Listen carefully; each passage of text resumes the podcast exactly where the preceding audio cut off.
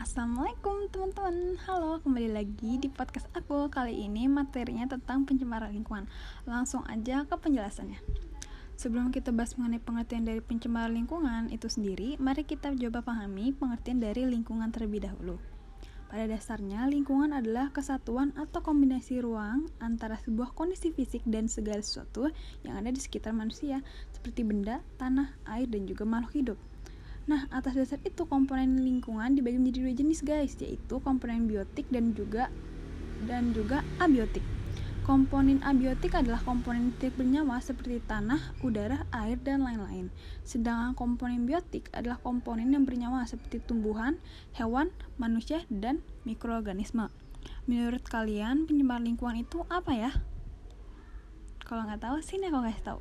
Pencemaran adalah setiap kegiatan atau tindakan dimasukkannya segala suatu ke dalam lingkungan yang menyebabkan dan mempengaruhi kualitas turun dan tidak dapat berfungsi sebagaimana mestinya akibat tindakan dan perilaku manusia. Sehingga dapat disimpulkan guys bahwa pencemaran itu berkaitan sangat erat dengan lingkungan sehingga bisa kita sebut pencemaran lingkungan.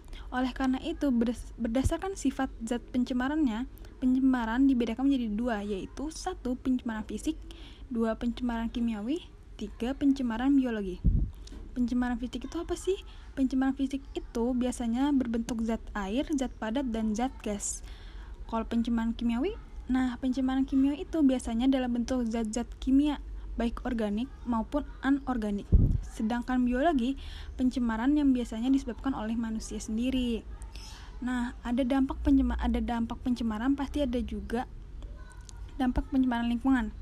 Nah, ada empat dampak pencemaran lingkungan. Satu, mengganggu penda mengganggu pemandangan. Dua, merusak ekosistem lingkungan. Tiga, menyebabkan timbulnya penyakit. Empat, menimbulkan bencana.